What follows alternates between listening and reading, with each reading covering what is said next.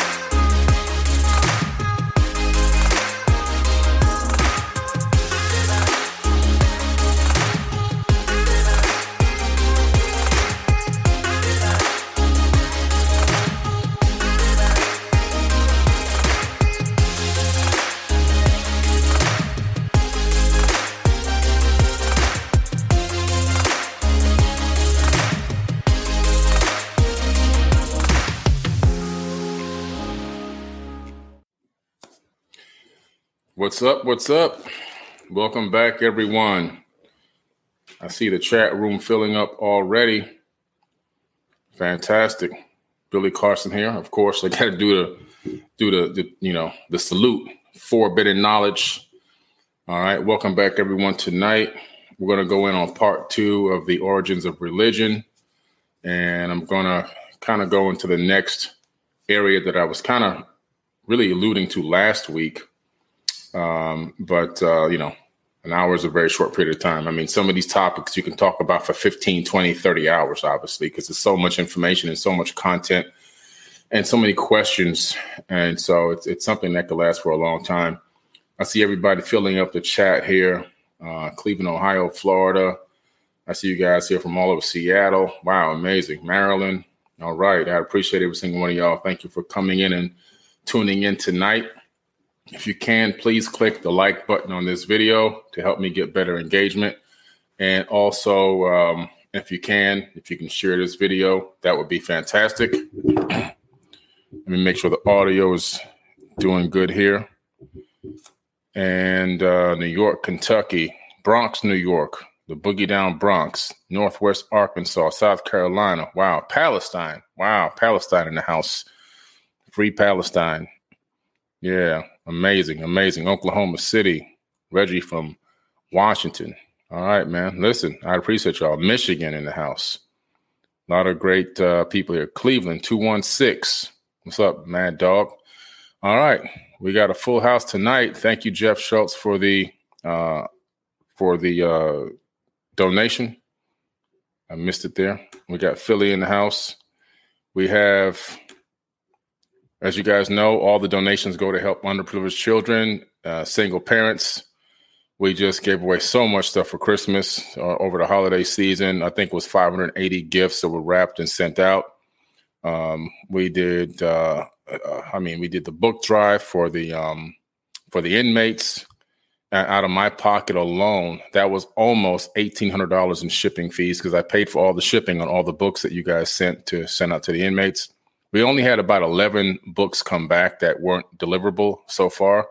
So we're looking for a workaround. we're looking for, sorry about that cough. We're looking for a workaround for the uh, undeliverables. But it was a great, great push, and a lot of people, almost 200 inmates, got books. And we still have some more books that came in late past the time that we shipped them out. So we're going to do another book drive with those other books. Some will go to children and some will go to inmates. We'll figure out how we're going to mix that up. We probably have another, I don't know, another probably 200 books showed up after we shipped out all those books, which is great because now we have something that we can do. Uh, we can use those books for. All right. So that's going to be phenomenal.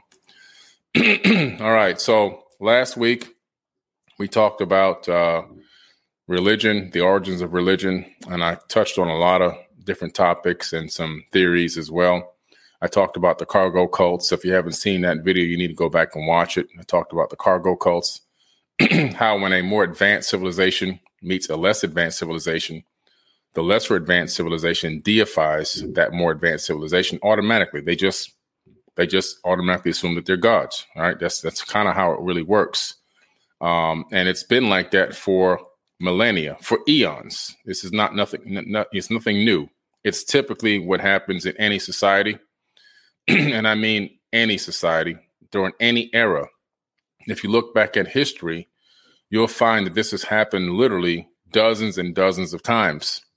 And even in this era that we are in now, you would think that, oh, we're so technologically advanced and we've got all this knowledge and wisdom and blah, blah, blah, and we wouldn't be fooled. But there are people on this planet, you got to remember 85% of the world is very religious. And so there's people on this planet that would still fall for it if another advanced civilization came and visited us today, right now, they would automatically deify them. Or let's say one person only showed up, right? that person would be deified instantaneously because it would appear that they had superpowers when in actuality it was probably metaphysical technology. In other words, a combination of spiritual and uh, and actual tech that you can combine together. And we are now experimenting with those same exact technologies in laboratories all around the world. Okay. So today, we're, we last week we talked about some of the um, you know, you heard me talk about the Enuma Elish. You heard me talk about the Atrahasis many times. You, talk, you heard me say the Mahabharata and the Bhagavad Gita and, and some of these texts. Um, you know, but let me let me show you what I'm talking about here. First of all, if I'm talking about something, that means I actually have it. That means I've actually gone through and read it, right? I'm not one of these people that has all this information to talk off the top of the head without actually being able to back it up. so let's look at, okay, we have here, what's this? The Enuma Elish. This is the Enuma Elish. This is the this is the seven tablets of creation right here. Now, obviously, it's written originally in Sumerian cuneiform, and now it's been converted into many different languages, and you can actually get this and you can actually read it for yourself. So you don't have to rely on he say, she say. You don't have to rely on a YouTube video. You could actually go and read it for yourself and get your own discernment out of it, right? I remember when I first came over, across the Enuma Elish, I was studying cuneiform. You know, the ability to read Sumerian tablets. It's all in here. These are my books. This is just one of four cuneiform books that I actually have. I'm actually going to do a video where I take some wet clay and a stylus which is what they call the thing that you use to actually press into the clay. And I'm going to write some words into wet clay. Not today. I'll do that probably on the next one. And I'll show you how to write in cuneiform. Okay. No, Zecharia Sitchin isn't the only person that knew about cuneiform. Okay. There's literally thousands of people that known about it. And uh, and many people before Zecharia Sitchin was even born had already translated the tablets Zecharia Sitchin is a great man. He didn't translate any tablets. That's a big lie that was going on to make him look like he was hoarding some kind of secret information. No, he wasn't hoarding any secret information. The guy took existing translations and wrote books about them. And he was brilliant for doing that because he gave us a glimpse or an idea into what might have happened in the ancient past. And he sparked a lot of researchers, and I'm one of them as well. But anybody can learn cuneiform. It's not some kind of hidden thing that you can't learn, and, and you got to be some kind of uh, incredible scholar. It just takes application of time and will and patience. Okay. You heard me mention the Atrahasis. Here's the ep- epic of Atrahasis or the Atrahasis. And the Atrahasis epic, uh, I should say, depending on how you want to say it. Sometimes it's epic first and then Atrahasis or, or, or reversed. But again, this tablet is extremely similar to this tablet, both in cuneiform and both written in two different eras, but still thousands and thousands of years ago. I mean, thousands. As a matter of fact, both of these texts right here, which make up the majority of the Old Testament, were written um, these are cop. In other words, the stones were copied. Stones were copied again, and the stones were copied again, and the stones were copied again. These potentially, these stories potentially go back maybe even 40, 50,000 years. And what the uh, what people would do is they would take a tablet and they would copy it onto a new stone and a new stone and a new stone to keep to make you know like you're like you're creating a, a published book. They would make copies, okay, and sometimes in future copies, some texts would get edited and changed. Some pieces that were missing would leave it up to the copiers. Uh, um, I guess their understanding or the way that they perceive what the text, the missing pieces are, because as you can see, there's always little tiny pieces that chip away, right? Pretty interesting stuff. So, um, but it's interesting that the majority of the copies, and we know there have been, uh, are extremely similar. There's not, they're not that far off, right? Some of the missing areas are left up to interpretation uh, of the different people that have made the copies but that's actually kind of normal with the human race. That's kind of what always happens with information, right? Um, you've heard me mention the Bhagavad Gita. There it goes, right? The Bhagavad Gita. And so the Bhagavad Gita is very interesting because it also is some of this is actually in the uh, the book of Deuteronomy. All right, the book of Deuteronomy. Some of this information from the Bhagavad Gita made it into there. Again, some more Old Testament uh, stuff. Um, then we have the Tibetan Book of the Dead, right? The Tibetan Book of the Dead. You probably didn't even know this book existed. This is a super ancient text, and a lot of this has made it into uh, Proverbs, made it into the Old Testament. Um, this is incredible stuff right here. It's a great, great book. You got to check it out.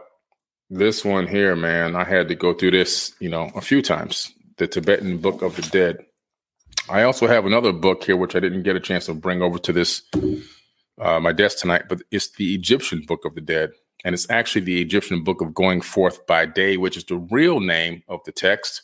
and in my version, I have the Papyrus of Ani, and a lot of that information, including the information that made it into the um, uh, into Moses's tablets, which were the first airdrop tablets, right? they came from the cloud. Uh, uh, those uh, Ten Commandments, they actually come from the Egyptian Book of the Dead. And a lot of other texts in there, as well as a lot of Proverbs, came from that book as well. But I have that in my other room. I don't want to walk away from the camera right now. Um, and then we have the Code of Hammurabi. Okay, the Code of Hammurabi more Babylonian texts that make up some parts of the Old Testament as well. Okay, the Code of Hammurabi. I'm showing you these things because it's not, I don't want you guys listening to what I got to say and going, man, you know, this guy knows everything. We should just listen to him and don't do any research. No. I'm showing you these for you for a reason, so you can do some uh, some of your own research. Here goes another book, Learn to Read Ancient Sumerian. Okay, this is actually my favorite one here. This really breaks it down in an easy way, and you can actually duplicate this pretty easily right off the bat and start learning how to read Sumerian and cuneiform tablets on your own, right? It just takes application, time, and patience. Okay, application, time, and patience. so you don't have to rely on other people's translations. You can come up with your own concept, your own idea of what the information's saying, right? Uh, you know, I've taught in the Egyptian mystery schools and I taught hieroglyphs, Egyptian hieroglyphs. And here goes uh, one of the simplest books to start with for how to read, how to learn how to read Egyptian hieroglyphs, the language of light, right? That's what hieroglyphs are. The Egyptian hieroglyphs are literally the language of light. So you want to definitely get into that. and you've heard me talk about the Mahabharata a lot well, here it goes, guys. It's heavy. Here's the Mahabharata. It's a 10 volume set. Okay. It's a 10 volume set. And the information in here is absolutely incredible. It reads like a Star Wars movie. It literally reads like a Star Wars movie. Um, and so, you know, you have to get these texts if you want to get to the next level and you want to learn and you want to be able to regurgitate the information that I'm putting out Um, I'm giving you the sources, right? I'm giving you the sources of the information. A lot of people have heard about Enoch. matter of fact, he's revered in the biblical text, but his book, his actual book, was left out of the Bible. This is Enoch, the book of Enoch. I actually have a couple of versions of the book of Enoch just because some add a little bit more of a compendium to the to the information. Right? So and I have a third one somewhere up here. I got I don't know, hundreds of books in this house, maybe a thousand plus. Some in the closet in cases that I haven't even put packed up yet, unpacked yet. But the book of Enoch is very interesting because in the book of Enoch, he's talking about beings that came down from the heavens. And these beings were flesh and blood people. And not only were they flesh and blood people, but they interacted with humans and they taught us how to make weapons of war to attack one another. Not only did they teach us how to make weapons of war, they went to war with us. They went to battle. They had to put on protection. Uh, what type of angel do you know that has to put on protection against getting cut?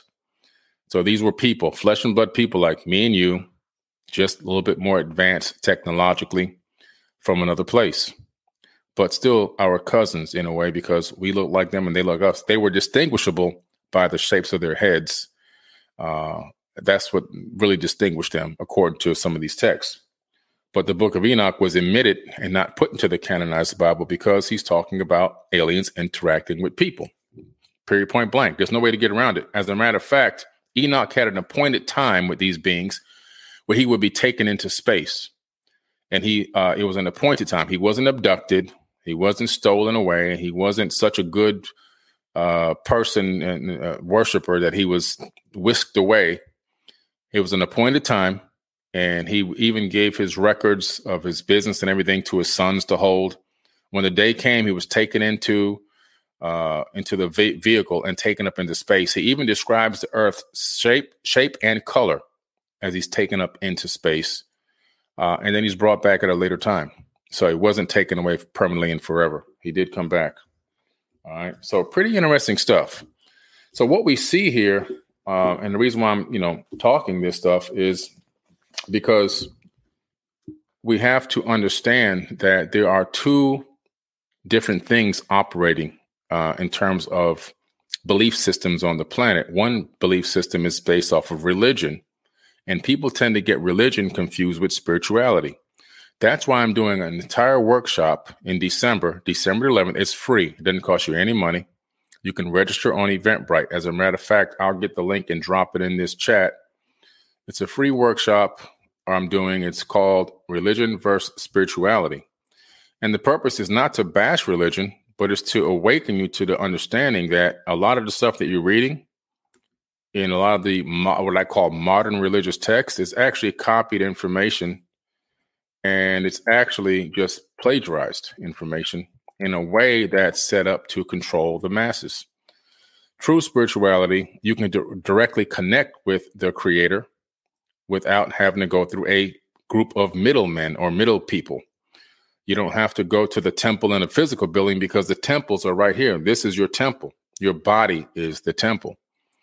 Uh, and so the true um, the true wisdom of ascension and ascension knowledge is learning how to quantum entangle with the universal consciousness. Some call it God, whatever nature, whatever you want to call it. That is the true ultimate goal. Uh, uh, you know that you should be your true ultimate goal for ascension.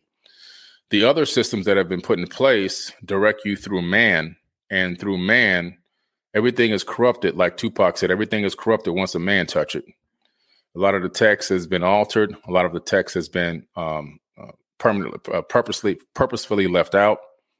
The entire apocrypha uh, has been left out, which I have the apocrypha. I think it's upstairs. Those are books of the Bible that should be in there, but were left out by the Council of Nicaea because they were deemed too um, hot, okay, too steamy, too crazy. Uh, they talked. A lot of them talk about um, human beings being uh, extremely wise in the very beginning. Uh, for example, you have the um, the the myth of Adapa, which talks about the fact that Ea Enki says that tells Adapa, who's Adam, tells him that um, he is was created even wiser than the Anunnaki, that there's a hidden code inside of us. And in that hidden code, once we tap into it, we become wiser, we become better, we can even advance past and beyond where these Anunnaki beings uh, were. And for that, Enlil, his brother, was completely enraged when he found out what was what was going on, what what Enki had done. He was completely enraged, and it really pissed him off. You know, so um, you have to understand that there's a lot of these texts are a lot of the information that made it into this book right here come from ancient text. Okay. Even in some people say, well, well, what about the New Testament? Well, even in the New Testament, there are places in my book, Compendium of the Emerald Tablet, where I distinctly go through and make the comparisons between the Old Testament and also, you know, the New Testament, and and and it really breaks it down in a way where you can see everywhere where Jesus is actually speaking, his words actually come from the Emerald Tablets of Thoth, which are thirty six thousand years old. So, which came first, the chicken or the egg? Now, why would there be that similarity in information and context? Why would his teachings be extremely similar to the teachings of Thoth, the Atlantean priest king, who ruled over the land of Kem for 14,000 years, around 56,000 BC? Why would that be? Okay. Well, the reason why that would be is simply because if you have the Gospel of the Holy Twelve, which is also missing from the Bible, if you have the Gospel of the Holy Twelve, you discover that when Jesus was 12 years old, he disappears from the Bible and he he uh, he's in this text. And where he goes is he goes to Egypt. He goes to Egypt for what? To study the Egyptian mysteries. Who invented the first Egyptian mystery school? Who or it really was called the Kemetic Mysteries. Who developed that? They were developed by Thoth, the Atlantean priest king. So where did Jesus go? Really, his name was not Jesus. His name was Yeshua. Je- Jesus is actually not a real name. But where did Yeshua go? Yeshua went to the land of Kem to learn, and he became an adept initiate to learn the Egyptian mysteries or the Kemetic mysteries. And in there, he learned all of the teachings that are in the Emerald Tablets of Thoth and beyond. So when he's speaking in the New Testament, the reason why a lot of his the what he's saying is matching the Emerald Tablets is because that's where it came from. Just like if I go to uh, I go to school, right? I went to I took a course at MIT in applied neuroscience, and in that course they talk about how um, you know the human body emits this uh, magnetic field from the heart, and this magnetic field wraps around the body like a torus. This is what they teach at MIT. This is not just a spiritual post, a meme on social media. And if somebody is nervous, frustrated, scared, uh, anxiety, and their cortisol's level raised, their cortisol actually comes out of through their skin and, and wraps around through that magnetic field that's wrapping around their body. And anybody who interacts with that magnetic field can pick up those those heightened cortisol levels, and it can raise their cortisol levels and their stress levels. So just like I told you that, how did I say that exact thing? How did I copy? How did I? Where did I come up with that? Well, I learned that when I went to class at MIT, right? Just like when Yeshua went to class at the mystery schools. That's why what he's saying here is extremely similar to what's being said in the biblical uh, in, in, the emerald tablets. What he's saying in, in the Bible is extremely similar to what's being said in the emerald tablets. You know, so I cover that. There's a, quite a few verses in here that I go side by side that you can read in my book, where I show you the biblical verse and then I show you where Jesus is speaking or Yeshua, then I show you the Emerald Tablets verse, and you go, oh, this is saying the same thing. But again, which came first, the chicken or the egg? One text is tens of thousands of years older than the other. And so what he's doing is he's, um, you know, the people who wrote the Bible were the Phoenicians. Who were the Phoenicians? The Phoenicians were followers of who? This guy, the people that wrote the text on the parchment papers and the cylinder scrolls and all that stuff that make up the Bible, because the Bible wasn't written like from, I mean, just write a Bible from page one to page whatever. People were copying tablets and turning them into um, writing them on paper and and and, and um, different types of parchments and storing them in vases and studying them in caves and so forth, right? And so basically, people over the years had uncovered some of these things in these different caves and locations around the Middle East and began to put them together and create this, what we call a Bible. The Bible wasn't written by somebody standing there, side right next to somebody who was supposedly speaking and writing on everything that was going on. In other words, the Bible was not written in real time. Matter of fact, the disciples, they were actually illiterate men. They couldn't even read or write. Okay. They couldn't even read or write. So that answers a lot of questions for you there. The Bible was written thousands of years after these people died. Matter of fact, it wasn't starting to be put together until 100 AD to 900 AD. That's the time frame that the biblical text was extracted, discovered from caves and so forth, and cultivated into what we call the canonized Bible. Okay. This is handpicked, curated information, just like, you know, um, I'm a music artist, right? And so I, su- I submit my music to a lot of um, uh, streaming services. One streaming service in particular is Pandora. Now, Pandora is not like Spotify or Apple Music or Deezer or Tidal. Pandora actually curate all the music that they accept into their platform. So if you submit to Pandora for your submit your music to Pandora, it may or may not get accepted. They handpick what they want. They actually have a physical, a human being that actually listens to your music and actually and actually puts it in there. Okay. Um, you know, so this is incredible. So this is the same system that the Bible is written in. Okay. Now, uh, uh what's interesting is this Bible has good information in it. There's good information in that book. There's actually great information in the book. You have to know how to discern what's good and what's actually not good. There's things in there that will make you think it's okay to commit specific types of crimes against other people because it's being ordered by God when you in reality it's not God.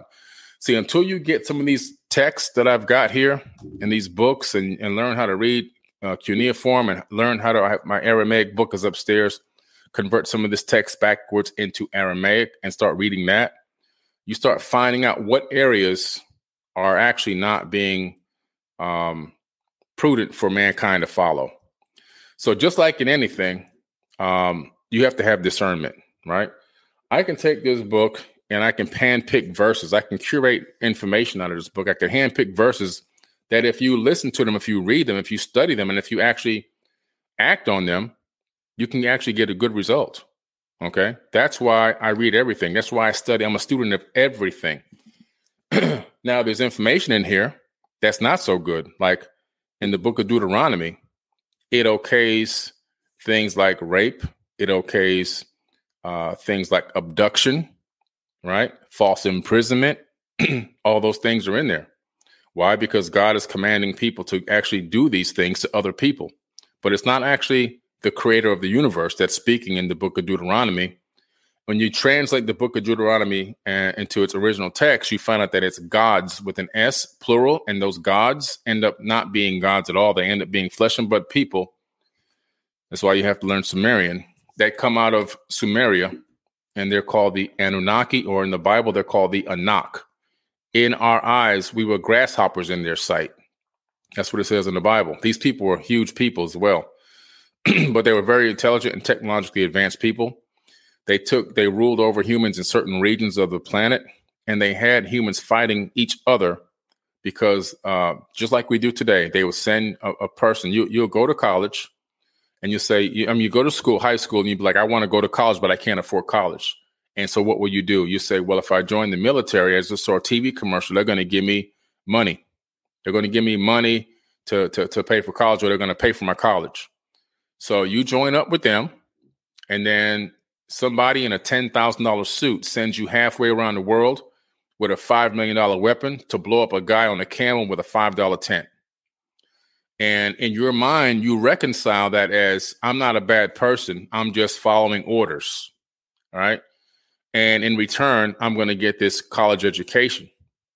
So if you take this back into the ancient times in the book of Deuteronomy, for example, where you see all these wars happening, where you have the quote unquote God talking and telling people to go to this city and kill the women, kill the children. It even says rape the women. That's the exact terminology. It's right here in the Bible. Look it up. Rape the women. You can actually take the virgins if you want. That's abduction, right? Uh, you can, you know, false imprisonment. You can take the you can take the uh, the virgins uh, and all that kind of good stuff. You can take the spoils, but bring the spoils back to me. This is a war going on against people that had masqueraded as gods and used human beings as chattel to fight their battles, just like they do today. A guy in a ten thousand dollar suit sends a kid halfway around the world to kill somebody so we can steal oil. The same thing happens right now. Uh, same thing was happening back then. They send you halfway around the world to go infiltrate, infiltrate a city and kill all the people and bring the spoils of war. Now that God, lowercase g, owns that property, owns that castle or that land, and now has control and rulership over it, and just gaining more control. There were these battles of the gods back in the day. These battles are in the Mahabharata, which I just showed you. The battles are in the Bhagavad Gita, which I just showed you. The battles are in the biblical text in the book of Deuteronomy the battles persist all throughout all the texts that I have. The book of Enoch, they teach you how to make weapons so we can go to war. I mean, that can just keep going on and on and on. And so, what's interesting is this creates this warring mentality in mankind. This is one of the biggest problems that I have with believing in religion and not following the spiritual path. In religion, you become a zealot, and a zealot is extremely dangerous. Okay a zealot is extremely, extremely dangerous. Why? Because a zealot will do anything for the entity that they are worshiping or the subject or topic that they're worshiping. They will do anything that they believe is needed, including injure, hurt, or kill somebody.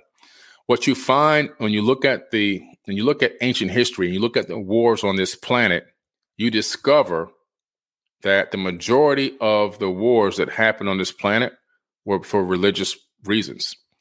In other words, more people have died due to religion than any other reason on the face of the earth. Again, like I talked about last week, the papal inquisitions. In order to bring Catholicism around the world, the popes for 700 years killed over 50 million people on this planet, killed and tortured. And if you don't believe this, just go to the museums. They actually have the museums. They're so proud of what they did. They have museums that show these death tools. Okay. They have the Pope's spear. You know what that was? If you were a woman and you didn't want to worship their Lord and Savior the way that they wanted you to, if you didn't believe in that or you were an indigenous person, right? Because they conquered these different cultures. What they would do is they take you, the chiefess of the town, of the, of the tribe, and string her up and put the Pope's spear inside of your private part. The Pope's spear would then expand like this and pop on the inside and blow up the woman's private part. Uh, and then, of course, you would just bleed to death. What a horrible way to die. Then they had this other thing which looked like a pyramid with a spire on top, a very sharp, needle looking spire on top, right? And that spire uh, what they would do is they would actually take a man. Let's say they came to your town, right, your tribe, and they you you guys weren't following falling in line. Well, let me take the chief, and I'm going to tie him up to this tree, and I'm going to raise him up, and I'm going to drop him through the anus onto the spire, onto this very sharp stick coming out of this pyramid-looking thing. They have this inside the museum and they would raise you and drop you, raise you and drop you, raise you and drop you while your entire tribe or your entire town watched this and what was the purpose of that? The purpose was to force you into saying, okay, we're going to fall in line and, and we're going to worship this thing. Because if we don't, we're going to end up doing, we're going to end up tortured like this. And by that method, over the course of 700 years, they tortured and killed over 50 million people. This is actual history. That made Hitler look like an angel. I mean, think about the think about the comparison here. I mean, he killed six million. These people killed 50 million. So when you hear people saying that the good news was spread around the world, Christianity was spread around the world by uh, by love and everything else, no. Every country, every indigenous continent was invaded. The women and the men were murdered, killed, and raped and beaten into submission in order to take on this religious belief system. That's how it happened. If you look at the Arabs, the Arabs, right? You look at um, their their Muslim belief. That was also uh, put out there, and how they got dominant with it was to go and murder and kill. If you go to Egypt, whoever goes to Egypt with me this uh, October, right? This year, October this year, I think we're almost sold out. You better hurry up if you want to get a seat. We're only taking really 40 people. If when uh, when we go to Egypt, we go to Coptic Cairo. Coptic Cairo is one of the oldest areas uh, of Christianity, Christianity that, that existed before the birth of Jesus. And in Coptic Cairo, the house where Jesus actually lived is still there. Yeshua, I actually was in that house now twice. I've been there. It's a shrine. He actually lived there while he attended the Egyptian mystery schools. and so uh, you find there the history of the the slaughter of the Arabs. You see, the people in Egypt they never spoke Arabic. They never spoke Arabic. That's not their language. Just like Mexicans don't speak Spanish. Those people ain't Spanish. They're not. They're not Latinos. Those people are Mayans and, and Aztecs and, and so forth. And so uh, what happened was the Arabs came there and they slaughtered and murdered so many people and forced them into speaking Arabic, which they still speak till this very day. They banished them from learning their own Egyptian hieroglyphs. So after generation after generation, by the second generation, they didn't even know how to read hieroglyphs anymore. They just started teaching hieroglyphs four years ago in Egypt again in school. They just they had to rely on Germany and Japan and, and and other archaeologists from other countries to learn how to teach them how to learn and read their own hieroglyphs.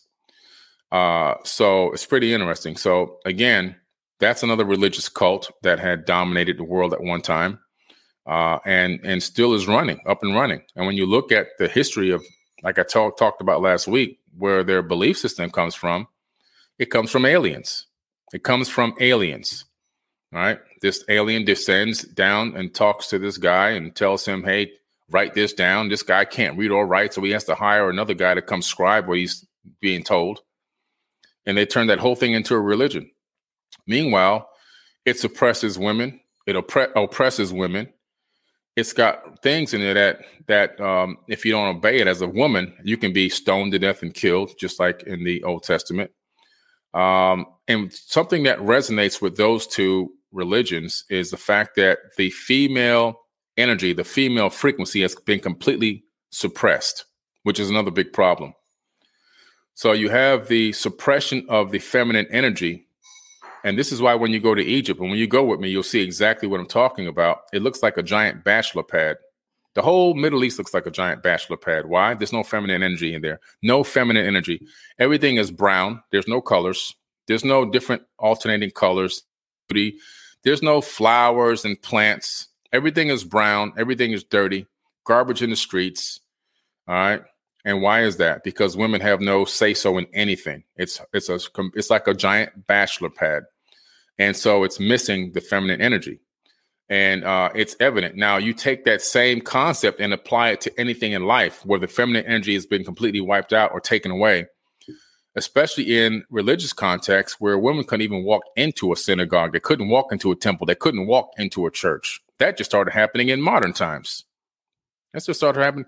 So it, it really surprises me these days when there's women out here that are, you know, calling God a him and a he because they don't even understand that that again is that male dominance thing again. It's the male energy dominance. God is not a man.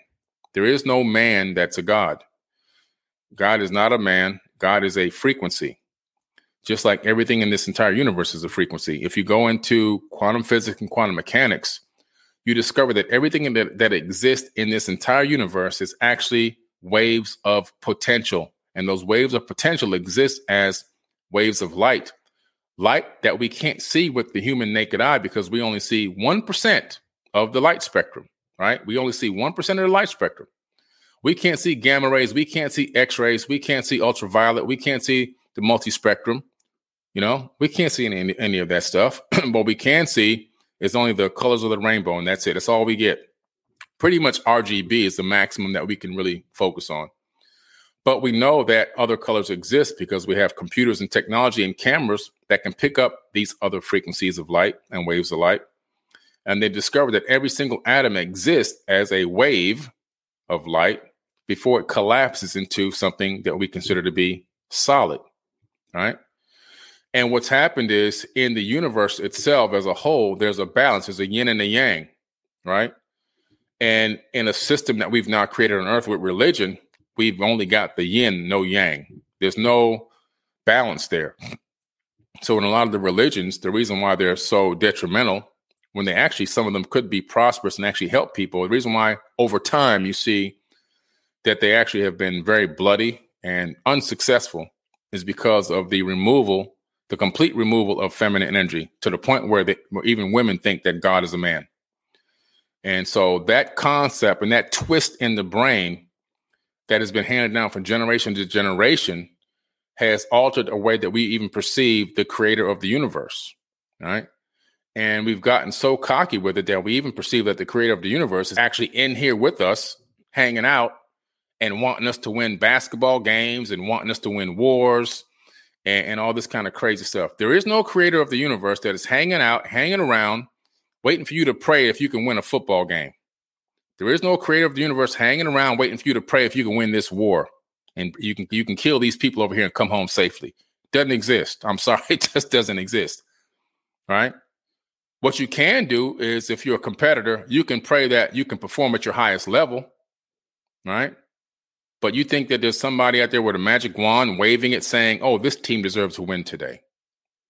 And then when they win, oh, yeah, God was good to us. No, no, you just had talent. You you you followed the game plan and you actually won the game because you, you worked hard and you practiced and you trained and you made the right decisions in the game and you won. All right, that's how it works out. There's a verse in the Bible where Jesus is standing outside talking to a, a small multitude of people, and his disciples are there. And there are some buildings off in the distance that are really old buildings. Uh, the tops of them are really dilapidated, and it's a very windy day. And two or three women were walking by the building when the wind blew. And when the wind blew, those stones from the top of that dilapidated structure fell and crushed them right there where they were walking. And right away, the disciples said, Oh, they died for their sins. They were evil. And Jesus said, in so many words, no, man. they were just in the wrong place at the wrong time. You see? We take things out of context. We take things and we turn them into something that's really not there. And why we do that as people, I'm not quite sure. But there is one small answer that's possible. There was a study done uh, about maybe, I think it was now nine years ago, in a laboratory where biologists were accessing the human genome and they discovered a gene that we have. It's called the worship gene. The interesting thing about this worship gene, two things actually. One thing is they discovered that it was inserted into the human genome about 200,000 years ago. now, why is that significant? Well, that's significant because where's this book at? According to the ancient Sumerian tablets, right? According to the Sumerian tablets, uh, about 200,000 years ago is when mankind was genetically modified and forced to do the labor of the gods. That's why it's ironic. And the, the, the biologists and the scientists said it's 200,000 years ago, but we can't figure out how, because in order for this mutation to occur, it would take millions and millions of years of evolution it looks like this was purposefully done. Well, yeah, it was pur- purposefully done. They then turn the gene off. They learn how to turn the gene on and turn the gene off. When they turn the gene off, the person is no longer pr- want to worship any outside source. They focus on self. They look when they turn the gene on, the person seeks for exterior uh, gratification, exterior deity, exterior help. This is a gene, in my opinion, that was inserted at the time that telomere chromosome number two was cut out and fused together, and the telomere caps were put on. That's in the Tower of Babel incident. At the same time, I believe that they also inserted the worship gene. And what better slave to have is a slave that doesn't know it's a slave. So when you go to Egypt, you find that the people that worked on these pyramids, because the pyramids were labored on by actual people.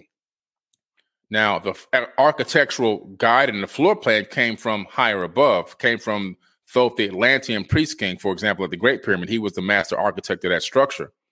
The people did the work under his tutelage and his training and using his technology. However, what you find when you go there is they had uh, they worked they weren't slaves. There were no slaves building any pyramids in Egypt, not one. That information that talks about people being slaves in Egypt inside this book is actually false.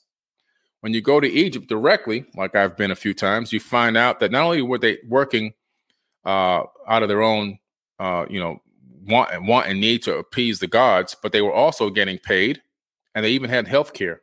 Yeah, health care thousands of years ago. They had health care. And so, and when you go to Egypt with me, we'll, you're going to go to these locations. You're going to see the temples and the buildings and the structures where the workers would check in to go to work. They worked out of only one thing to please the gods. Uh, they were paid very little. They were taken care of if they became injured. Um, but they didn't realize that they were slaves. When they had the days when you would have to give your um, your you know your atonement and you would have to go make your sacrifice and bring in your you know cut up your you know slice the throat of your of your calf and and bring in your first harvest right? All those things. You're going to find out when you come to egypt with me what that was for. That was for these people to get food and eat. They have the temples there which we're going to visit the temples. And in these temples they have these storehouses where all these when all these offerings would come. Those offerings because these people were not going to go out and hunt. They were not going to farm. They weren't going to go grow any crops. No, you bring me the food and the crops, and then I'm going to pretend to be your God, and I'm going to say, "Yeah, I bless you," and uh, and you go and about your business. All right, you're going to find this out when you go to Egypt with me. And so they would store all this food in these storehouses that they had, these locked containers that they would have in the back in some of these um, temples, and it was purely for the gods to eat. Now, when I say gods, I do mean lowercase g. These are the Anunnaki people. They were just for them to have food.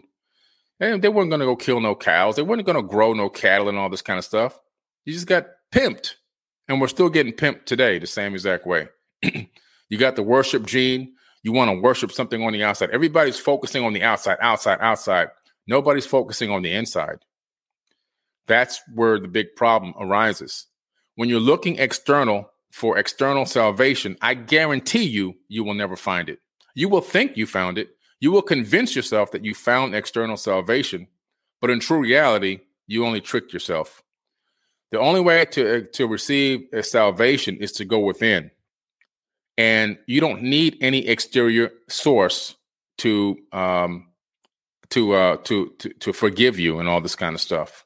You can forgive yourself. Matter of fact, until you forgive yourself, you're never going to be forgiven until you forgive your. I don't care if you're. I don't care if you hurt somebody, you did something to somebody, and then you apologize to them, and they say, "I forgive you."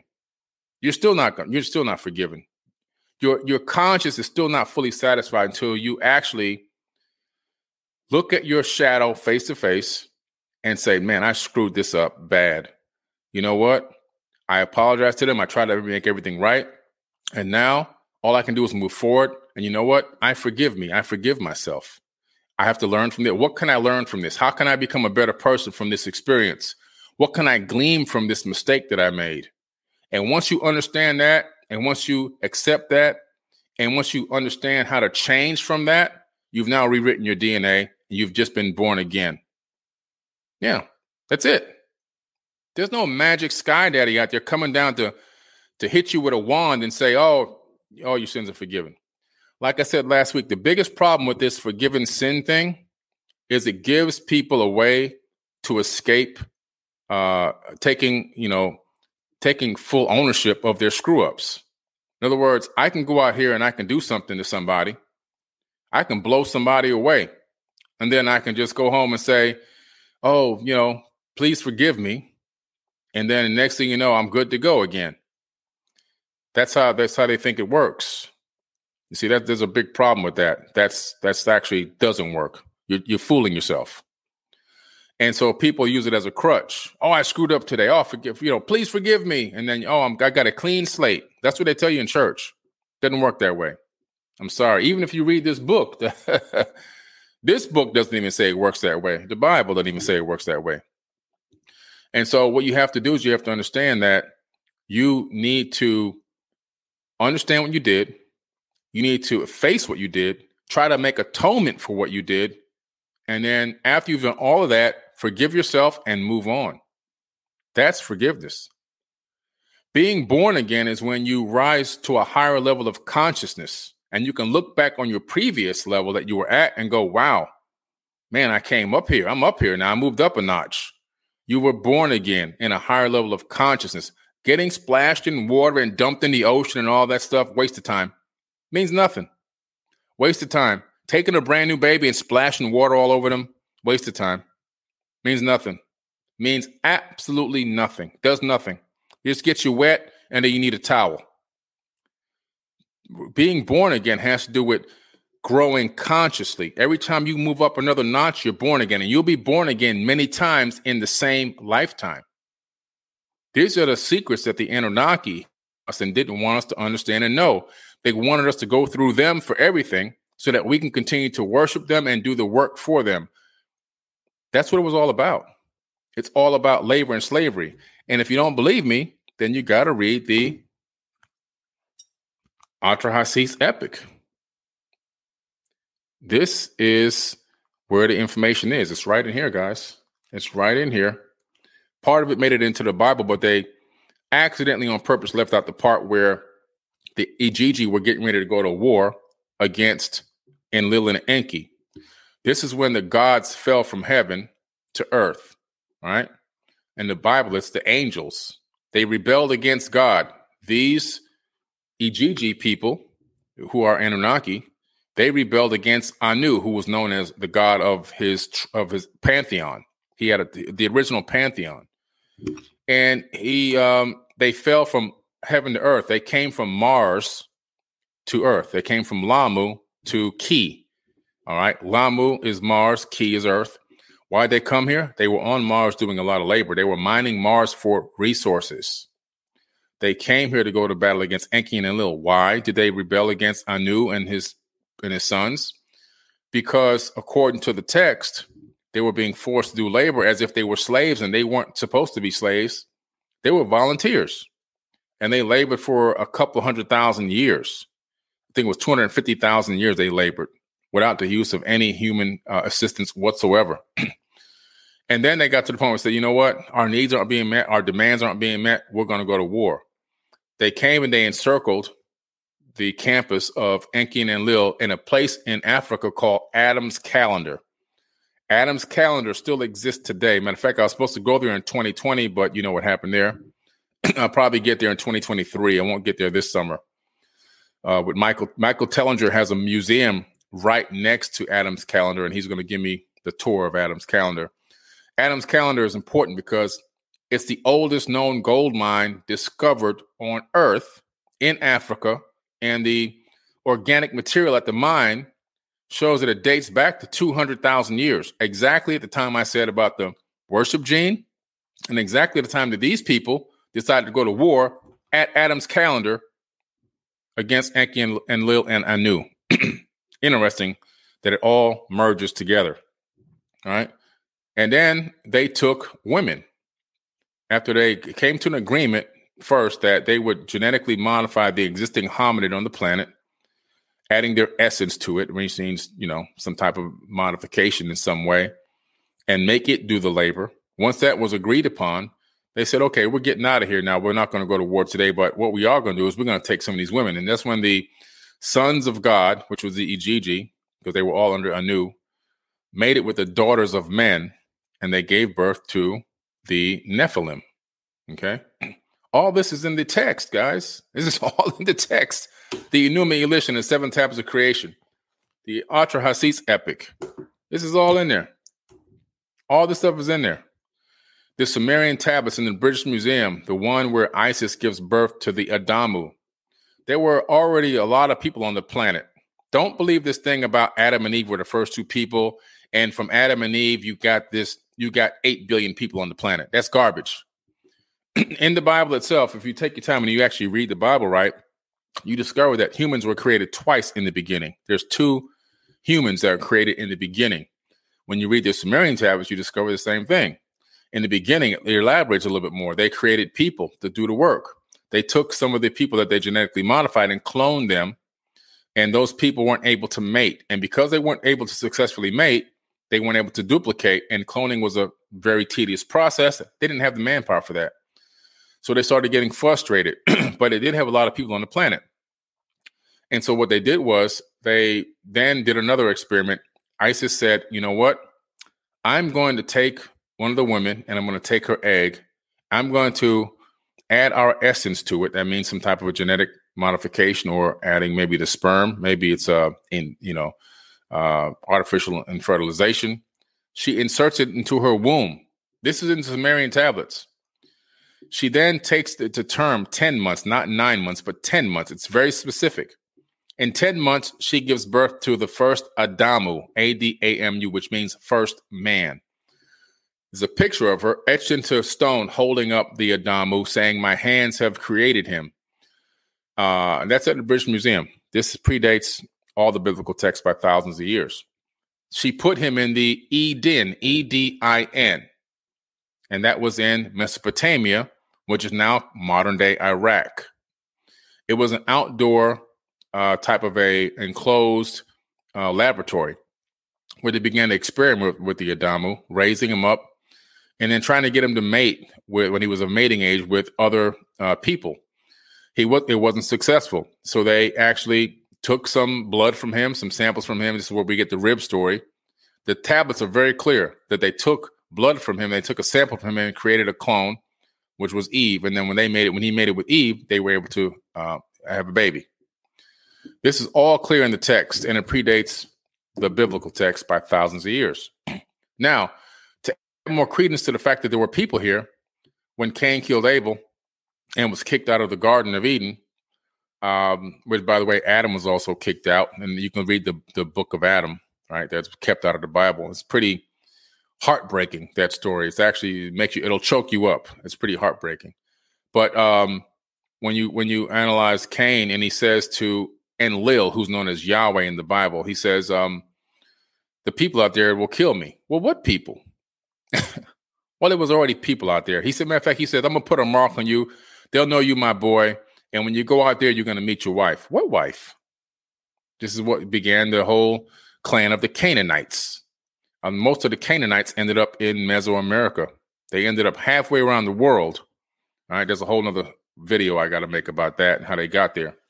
But regardless, so you have the snake that came, comes into the garden. The snake is knowledge in in, in Egypt, in in Chem. It's knowledge and wisdom.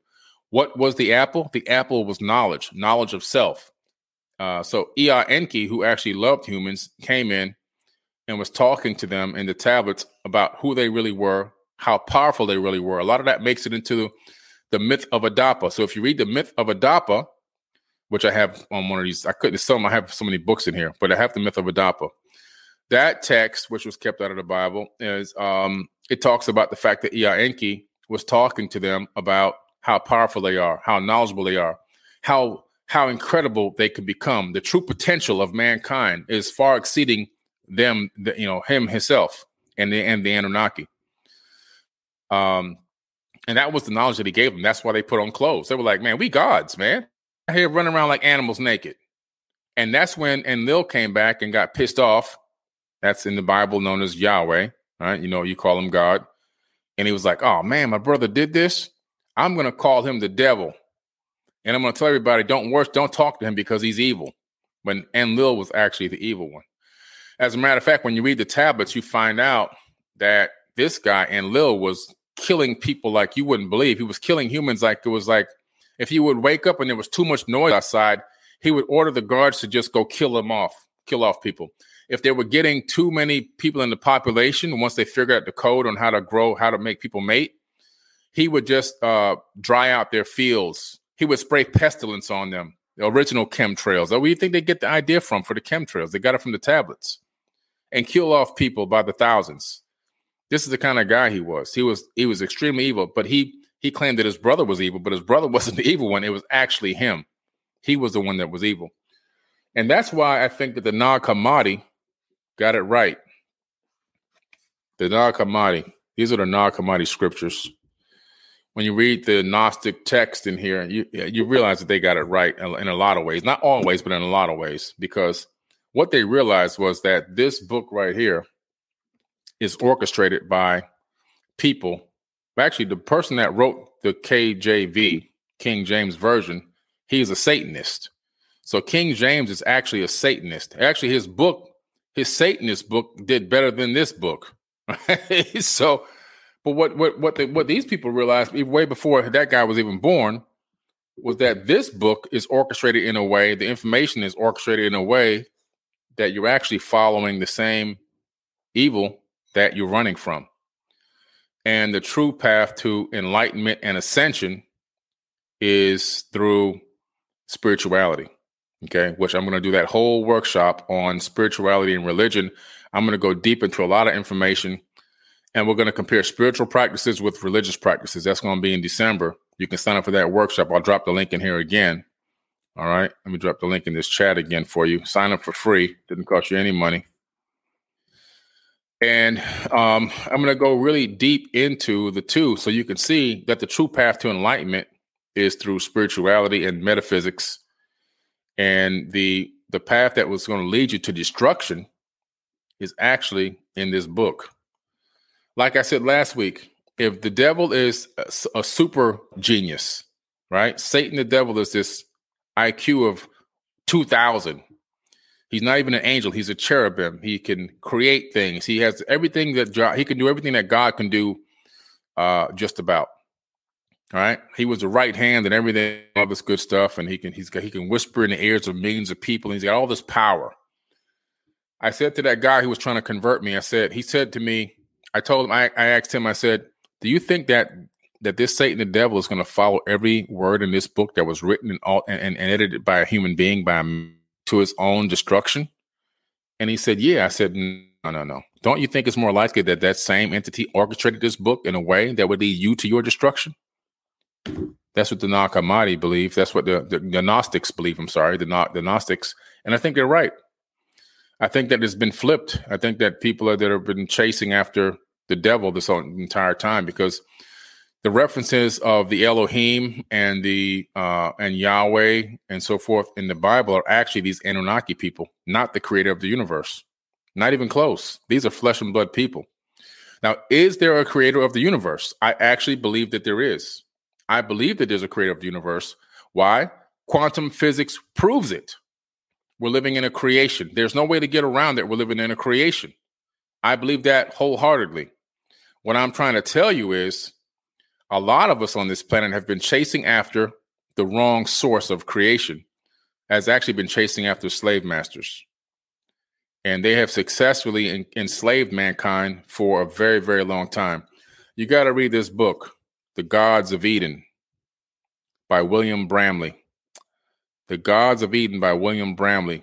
It's based on Sumerian tablets. That's why I like this book. It's not based on opinion, it's not based on conjecture is based on the tablets. And we find that the mental and financial enslavement go all the way back thousands of years. In this book, we he he actually reveals the origin of inflation. The origin of inflation is even in here. You find that they set up this political structure for us with this bicameral Congress, which is still operating today and they themselves had a whole different system that they went on that they that they uh, ruled under this number system that they had. They had a, a, system of numbers and you ruled by your order of your hierarchy and the totem pole was based on your number. But they gave us this polytrick system. I call it polytricks right? That's what they gave us the polytrick system to keep us embroiled in foolishness. And then what they did was they installed a monetary system that was set up from the beginning to to to to um to give us inflation so that we can stay financially enslaved. So we have to continue to work hard work hard work hard until we die. And so how it was set up initially you'll find out if you read this book the gods of eden by william bramley uh, let's say you had a farm and you had goats right? And i had an apple orchard and now I want some goats because I want to have, I don't know, I want to have some meat for my family. And you want apples because you want apples so you, your wife can make apple pie or whatever. I bring you a satchel of apples, right? Maybe two satchels for one goat. Now, when I get there, there's no goats. There's a celebration coming. It's one of these, you know, Passovers or something, and all the goats are gone. I got there too late. Now, what'll happen is the and we know this because we found all the tablets that actually have the IOU. So what I'm telling you is fact. Right. So what happens is um uh we get the you, you drop off your two satchels of um of apples and the guy gives you a stone tablet which we have found and we have records of that says okay I owe you a goat. So you walk away with this money, this this this dollar or whatever you want to call it, fake stone money that says, you know, you can come back and get your goat later. You come back about, I don't know, three, four weeks, a month later, whatever it is. You, I need, I really need to get this goat. You come back now because it's just a shortage and back order of goats. Guess what? That one IOU chipper for that goat is not enough to get a whole goat. You can only get half of a goat. You can only get half of a goat. Inflation right there. This is the system they put us on. They set this monetary system up for us. They knew exactly what it was going to do. It was going to put us in a situation where we'd always be in debt and we'd work and work and work to try to to pay off this debt, which means that we were working for them the whole time. You see, we're the prisoners and we're the prison guards. It's a great system. They got us fooled from the from front to back. This is what they did to us. And so now you go, damn, I can only get a half a goat. I don't have enough for a whole goat now because inflation happened. Supply and demand, right? This is the system that they set up, and they found over 1 million of these IOUs laying around. And so we've got these IOUs in museums and so forth and in, in, in archaeological collections. So it's well known, it's not even hidden. But this was the very, very beginning. Okay, very, very beginning. Um, let me answer this one question right quick here, too, before I start to wrap this up. Somebody says, why do some people say the Anunnaki are reptilian? Now, that's a good question. Anunnaki is not one race of people, by the way. Anunnaki means those that came from heaven to earth. So the Anunnaki could be any race of any person, any being from anywhere in the entire universe. It's not just one group of people, it's multitudes of people, right? So uh, within the Anunnaki, you have some beings that look reptilian. You had the the uh, Ubaid, Ubaid people. It's pronounced Ubaid, U B A I D. Right? You have the Ubaid people, and the Ubaid people. They look reptilian. There's statuettes of them. I actually have a couple statuettes in my cabinet here of these Ubaid people. They actually, um, you know, there's, there's, there's, there's, they found hundreds of them. Some of them look like they're more royalty and have a higher status, and some of them were just wearing loincloths, which means they were working status. There's Ubaid reptilian people breastfeeding babies and everything else. They lived here. They were here before the famous Anunnaki arrived here, the ones that we talk about the most that actually look more like humans. They were here before they even arrived.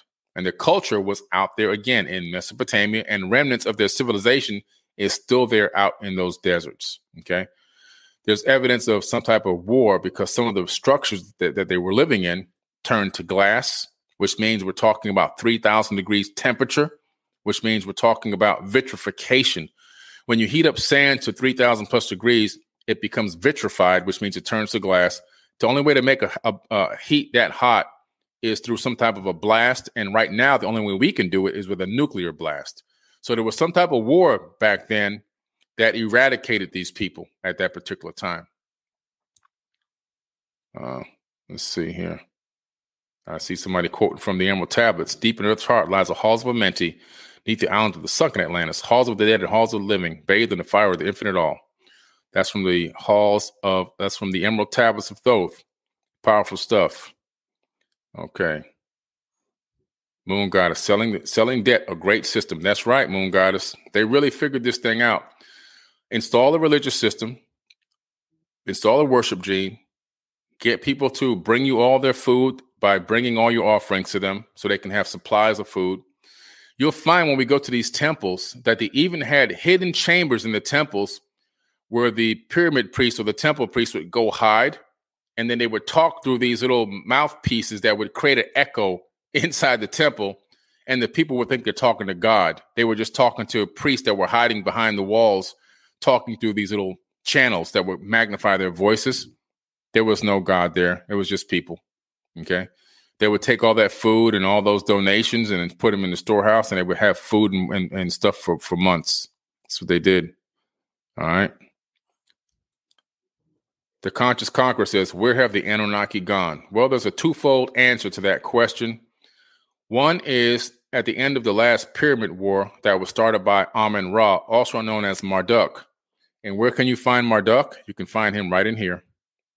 Where else can you find Marduk? You can find him right in here. You can find him right in here. you can find him in the Torah. You can find him, which is upstairs. You can find him in the Jewish American Library. He's everywhere. Amen Ra is when you say amen, you're, you're giving thanks to him. He's the one that ordered it. He ordered that everyone give him thanks at the end of every prayer. And so when you say thank you, you're saying thanks to one of the most evil people of all time who created two wars. And the wars over the two things. One was because he didn't want people worshiping other gods. He said, I'm a jealous God, and there'll be no other God but me. That made it into the Bible, right? That's a ba- that's a famous biblical text, but that was said thousands of years prior by Marduk. And then the uh the other reason he started a war was because he wanted to take over kingship of the world ahead of his processionary period. These Anunnaki pantheon they ruled on based on procession of the equinoxes. And so he's the procession of Pisces, which we're still in Pisces right now. It's about to end. We're going into the age of Aquarius.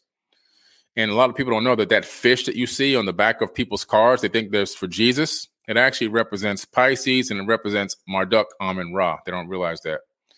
But anyway, he started a war because he wanted to take over early ahead of his processional period.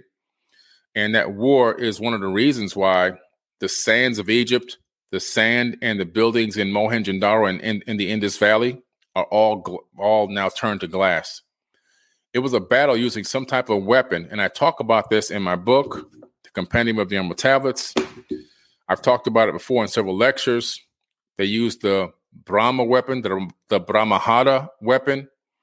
These weapons were real weapons that they used that can heat the, the sand to 3,000 plus degrees, turning it to sand, turning buildings to sand, turning people to, to piles of dust. We have an account in the Bible of that happening, right? where the woman turned and turned it turned around and turned into a pillar of salt. Is it really salt? It's really ash. And what it is, it's representing that that weapon that came down on that city. That was a dropped weapon. Make no mistake about it. And it was it was it was planned to be dropped, and it was known ahead of time the coordinates and even the time that it was going to drop. And these are these are talked about in these other texts, like the Mahabharata, they openly talk about these weapons. There's a weapon in here that can destroy a man on three worlds. They have weapons that can destroy planets in these texts. Do you think these people were sitting around 10,000 years ago? Let me write a, a fictional story about a weapon the size of a planet that can destroy planets. No, didn't happen like that. These people only wrote down things that were important. They didn't have time to rewrite and play play. Uh, just surviving on a daily basis was hard enough a lot of times. They wrote down important, important things. And so the Anunnaki, to answer the question, some left from the war. And the second part is some didn't leave, some are still here. Uh, and their bloodlines most likely are still here. Like, for example, I believe that Yeshua is a demigod, part human, part Anunnaki. Uh, and the reason why is because when you find out, when you read the Apocrypha text, you find out that his grandmother Mary's mother, was also a virgin birth. How do you get a virgin birth right now, in today's age? You get a virgin birth by in vitro fertilization. And I believe that um, either Enki or maybe even um, Enlil, one of those two, uh, are the father. And I think it's in vitro fertilization. And I believe that um, even the Merovingian bloodline still exists today, which would be the bloodline of Jesus, because they found the book of Jesus's wife, which is at the seminary at Harvard in Boston. I had it in my hands uh, uh in 2018, and so he got he never got crucified. That story is a fabrication of Rome. Never happened. If you read the Sinai Bible, which predates the King James Bible, Jesus never got crucified. Matter of fact, he most likely got married, had kids, and that bloodline still on the planet today. Planet blood, uh, the bloodline of of, of of Enlil, a bloodline of Enki. These people they're still walking on the planet till this very day. when you trace back, when you go to to the Sumerian kings list, uh, and you analyze the names on that list, and you then fast forward in time to where you see it after the flood, where kingship was handed over to man, and they were mating with a human to create a demigod known as a pharaoh that would be the liaison between humans and the gods. And then the pharaoh is bloodline. Then the pharaohs would then, uh, you know, give birth, and that bloodline would maintain until the the uh, the Egyptian dynasties were overthrown for the seventh time, and they started migrating across Arabia up into Europe, where along the way they're mating, having babies, and everything else. They turn from their original race into a more of a Caucasian race by the time they get to Europe, but they're still keeping all the traditions. This is why when you go to England, you go to the palace, right, where the queen is, you're going to see all Egyptian motif there. And their own words, they said, we have the right to rule over mankind. They believe it's because of their bloodline. It traces all the way back to the Sumerian kings. Uh, you know, faintly by now, obviously, but their concept and the idea is there that they that they're in some way uh, related to these people, and so they believe that they have the right to rule rule over the planet uh, in the way that they do. All right. So, and, and the answer is that they're gone, but through bloodlines, a lot of them are still here.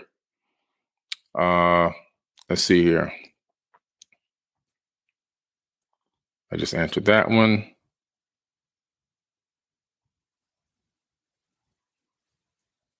Oops, let's see here. There's two types of blood types, RH and RH, RH negative and RH positive. Wonder what it means. Well, um, well, Grace, I have R negative, and so did my mom. It's kind of a rare blood type, and uh, my mom almost died having my brother. She started hemorrhaging, and they couldn't get it because only 15% of the world have that blood type. So it's pretty interesting. There's still a lot of research being done on it. Um, it's a it's a rare blood type. There's a blood plasma bank here in my city that I go to every three months and donate my own blood in case something happens to me. I can get blood to you know for transfusion.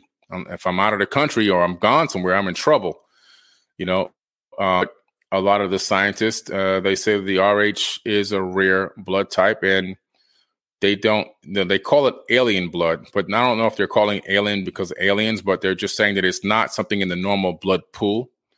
But it's pretty interesting. It does have some benefits, but also has downfalls. Obviously, um, you know, one of the benefits of this blood type, and you can't AIDS virus doesn't bind to the cell. So it's very difficult to get a found that, you know, through studies that people with that blood type, they just don't get AIDS, things like that. But, you know, like I said, it has its positives, it also has its negatives as well, you know? Um, so it definitely is uh, interesting. It could be a throwback from from these Anunnaki people. Let's see here. Let's see. Let's see. How do you change religious genes in others? Great question, Ashley. The only way to do it is they have to do it themselves. And it takes them, first of all, realizing that the information that they were born into and, and um, bred into to believe is faltered. It's not accurate. And once once they can come to the realization that the information that they've been believing in their entire lives is actually not 100% true, it's like when you're a drug addict or an alcoholic. The only way to overcome it is you have to admit that you have a problem.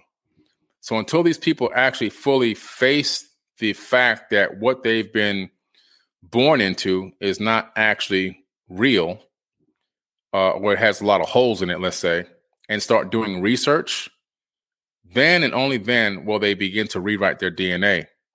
So, you know, DNA can be rewritten, it can be changed, it can be altered. We know this through um, through simple experiments. If you speak positive affirmations out loud to where you can actually hear your voice three times a day for 21 days, your DNA will be rewritten because of that. We know this in science fact, not not fiction. The same thing for these people when they come to the realization that they need to dig a little bit deeper and then they start buying books and then on their own volition start doing the research and start doing their own studying, there's one thing that's accurate in this Bible. It says, study to show thyself approved. And I agree with that 1000%. Study to show thyself approved. When they begin to do the studying and all the research and they start to read and analyze all this text, right? And they go, oh man, this is not what I thought it was. And the realization hits them there's a whole lot more that, that they can learn. And they need to understand that what they were taught is not 100% accurate. There's more. It's even more grander than what this story is. What this story is, is actually nothing. There's even a bigger story than this. And so instead of being intimidated by the fact that this book is not accurate and there's a lot of misinformation in it, be more excited that it's even more grand than what they even thought. And there's a lot more to learn, there's a lot more to understand. The universe is incredible. Our connection to the stars and other beings is incredible. There's a whole nother reality going on behind this reality. And there's a whole nother uh, path to ascension that you didn't even know existed and that's when they'll begin to rewrite their their that worship gene and change it and and go start to look within instead of looking outside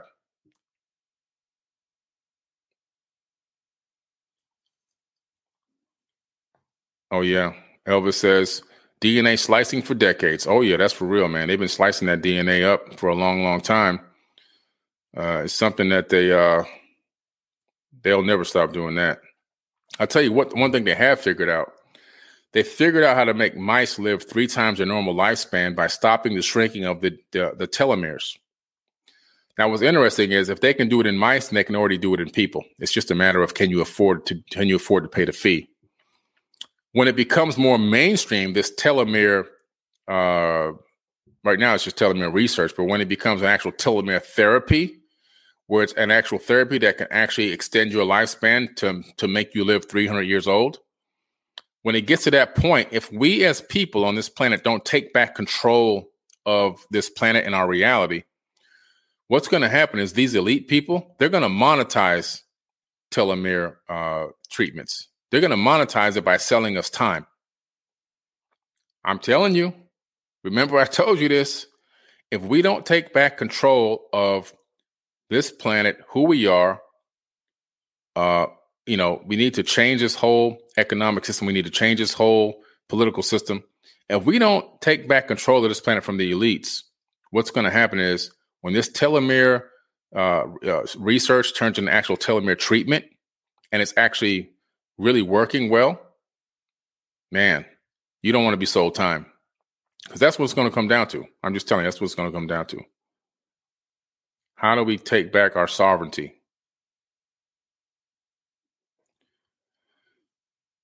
Green Eye says, What's your take on the book of Revelation? Uh, that's a great question. The book of Revelation is the book of Revelation is uh, Re- Revelations is a very interesting book. Um, you know, it's this end time preaching that has allowed a lot of preachers to make a lot of money and has allowed them to build these mega churches and everything else and lure a lot of people in. And it's always the end times. But I tell you, there is no end time right now. It's not. We're not even close to an end time right now.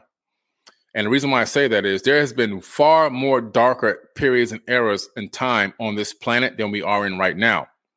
As dark and as bad as it looks right now, there's been times that are far worse than this. We're actually living in a great time, to be honest with you. Now, does it mean that everybody's having a good old time around the planet? No. I'm talking about overall as a percentage base, uh, if you go back, you know, we're talking about the the Inquisitions, we're talking about the Black Plague, the bubonic plague, all these things that almost wiped out humanity. Just just a lot of eras gone back. The uh, the American Holocaust, you probably don't even know about that one, right? 111 million indigenous natives murdered and slaughtered in the Americas over the course of, I think it was 70 years. 111 million, almost killed to extinction, these people. All right. So we're not even close to the end times. The end times would have happened all the way back then when 80 million were getting killed, when 111 million were getting killed, when the bubonic plague was wiping out the planet, when the black plague was wiping out the planet. So we're talking about a writing that is um, trying to lash out at the people of that era and also uh, trying to convince people to join a cause, really, and that there will be this, and to give people this solace and peace that you know the trauma and the drama and the and the issues that they're going through right now will be rewarded greatly, you know. But in true reality, it still was relying on external aid, external sources, external help, and external assistance, which just is not the case. It was written for a time in that era, but it has no application to us whatsoever right now. One thing that's interesting in that book, if you read the book of Revelation, you find out that it's talking about reincarnation and the fact that you come back as an actual person with a name, with a new name, and everything else, and a new body.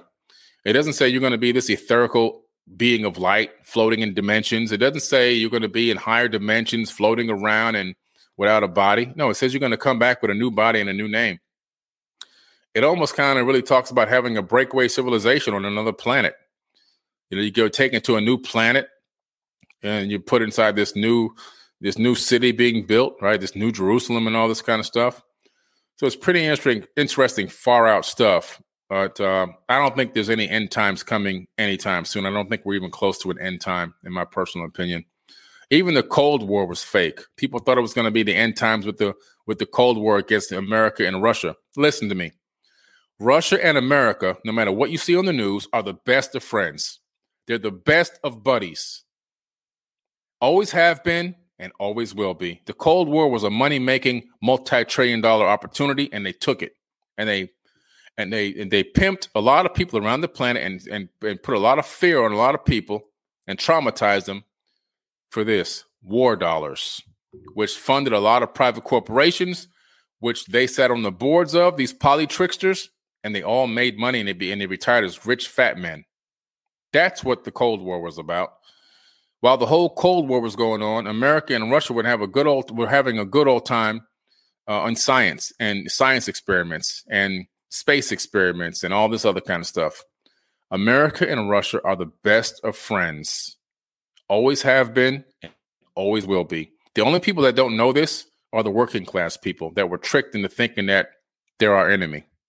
The people on the higher levels is just a charade, okay? Just a big charade. All right.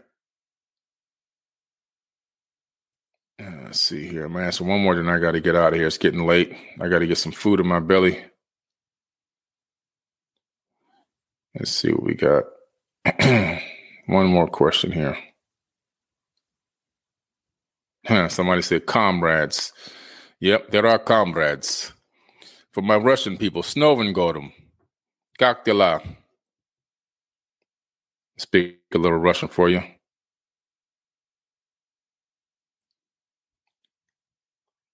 They were the allies. You're right.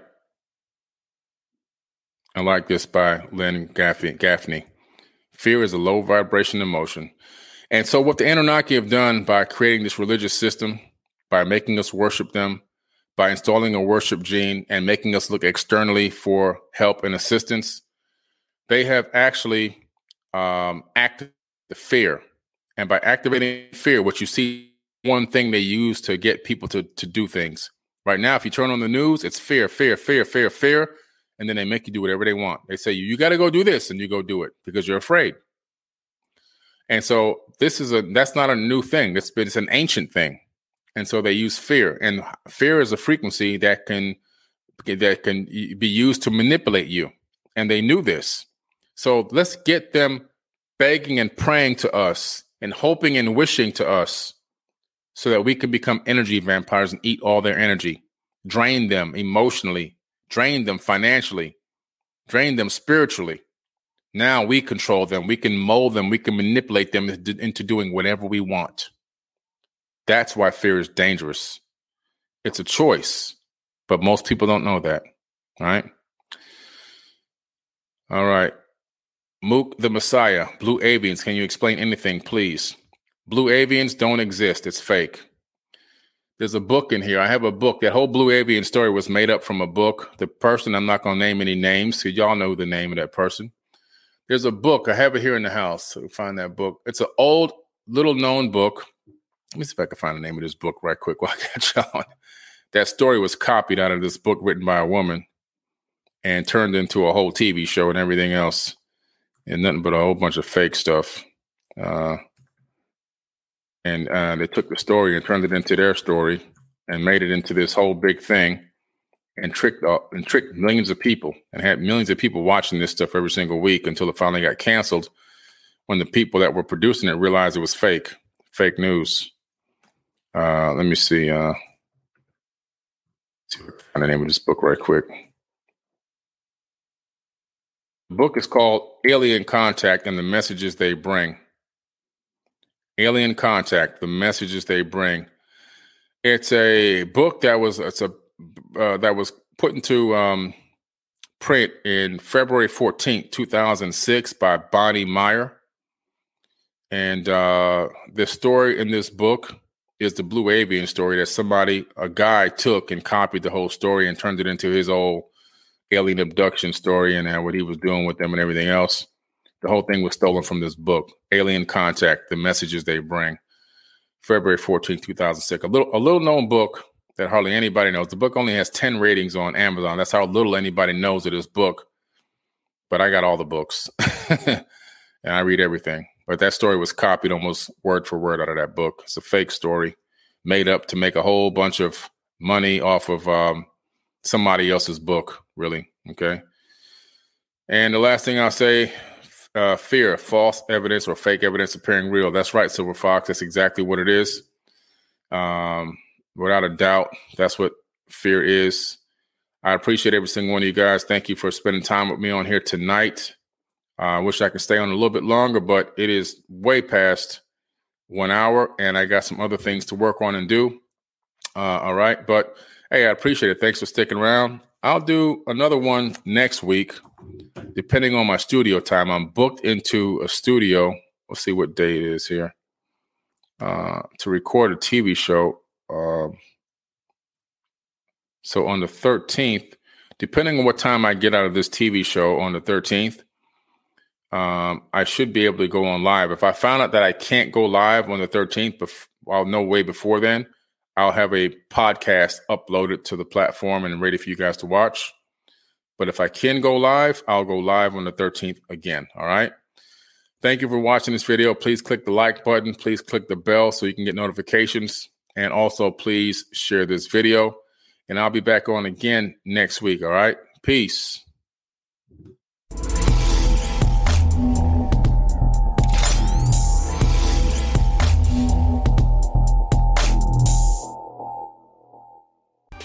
Hi, I'm Billy Carson researcher, speaker, and best-selling author of the Compendium of the Emerald Tablets and Woke Doesn't Mean Broke. I'm inviting you to join me on ForbiddenKnowledge.tv to enjoy hours of great programming, learn the secrets of ancient Egypt, unexplained structures on the moon and Mars, financial literacy, holistic and healthy lifestyles. Go now to ForbiddenKnowledge.tv and get three days free. While there, you can enter to win a Rolls Royce. That's ForbiddenKnowledge.tv.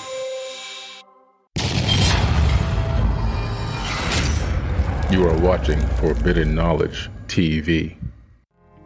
Hi, my name is Billy Carson, and I'm the president of Forbidden Knowledge. We have an amazing investment opportunity here for anyone who wants to buy shares in Forbidden Knowledge. The money that's generated from this crowdfunding platform is going to be used to bring on a new content acquisitions partner.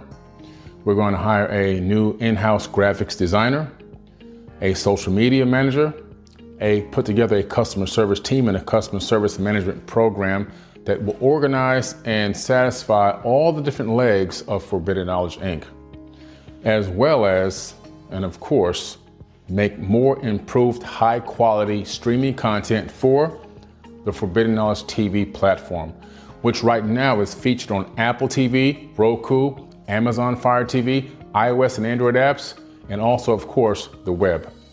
The streaming platform is a year old right now and doing very, very well. And we're looking for your support where you can not only be a conscious customer, but also be a part owner in an amazing opportunity that includes streaming TV, book publishing, and e commerce. Grow with us and earn with us. Forbidden Knowledge Inc. You are watching Forbidden Knowledge TV. This is Billy Carson with ForbiddenKnowledge.tv. Forbidden Knowledge TV has just reached its one year anniversary. That's right, One year. And as a show of appreciation, we are giving all new subscribers a free 30 day trial of ForbiddenKnowledge.tv. That's 30 days to binge watch thousands of movies, documentaries, conferences, workshops, lectures, yoga classes, meditation courses, and so much more. So log on to forbiddenknowledge.tv from your computer or mobile device, or get the Forbidden Knowledge TV app on Apple TV, Roku, Amazon, iTunes, or Google Play today and use coupon code 30 days free that's coupon code 30 days free on forbiddenknowledge.tv today.